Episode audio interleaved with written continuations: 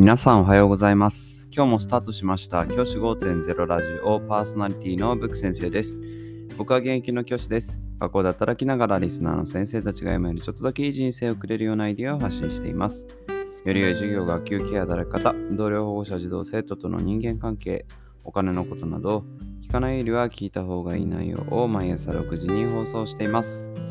通勤の後から10分間聞き流すだけでも役立つ内容です。一人でも多くのリスナーの先生たちと一緒に良い教師人生を送ることが目的のラジオです。今回のテーマは夏休み前に子どもたちに語ることということでお話をしたいと思います。もう夏休み始まるよという学校も増えてきたかなと思います。学校によっては今日からだったりするところもあるのかもしれません。そんな今だからこそですね、先生方にお伝えしたいのは夏休み前に子どもたちに伝えるべきことということです。僕が夏休み前に伝えていることは主に3つです。この3つだけ伝えるようにしています。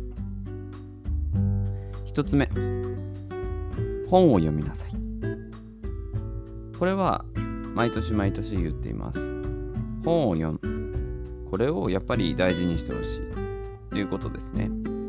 結構、あの、いろんな先生も言うと思うんですけど、なぜ本を読むかっていうところを話すようにしています。なぜ本を読むかっていうと、自分が今まで持っていなかった感覚、自分が今まで得られなかった知識を人生の先輩からコスパ最強で得られるのが読書だからですね。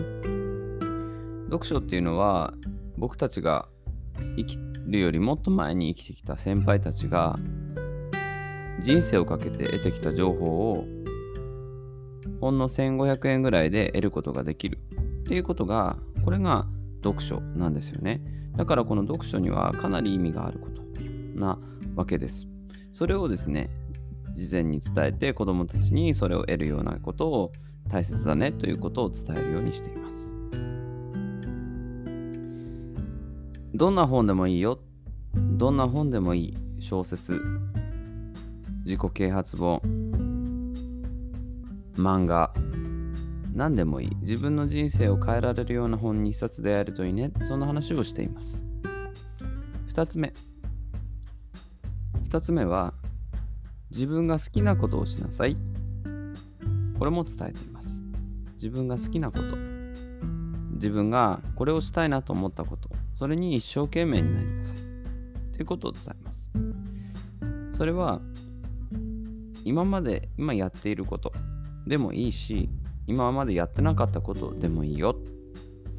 夏休みだから新しいことを始めるチャンスでもあるから、新しいことを始めるっていうことを、を私はお勧めしますが、それ以外のことでもいいよ。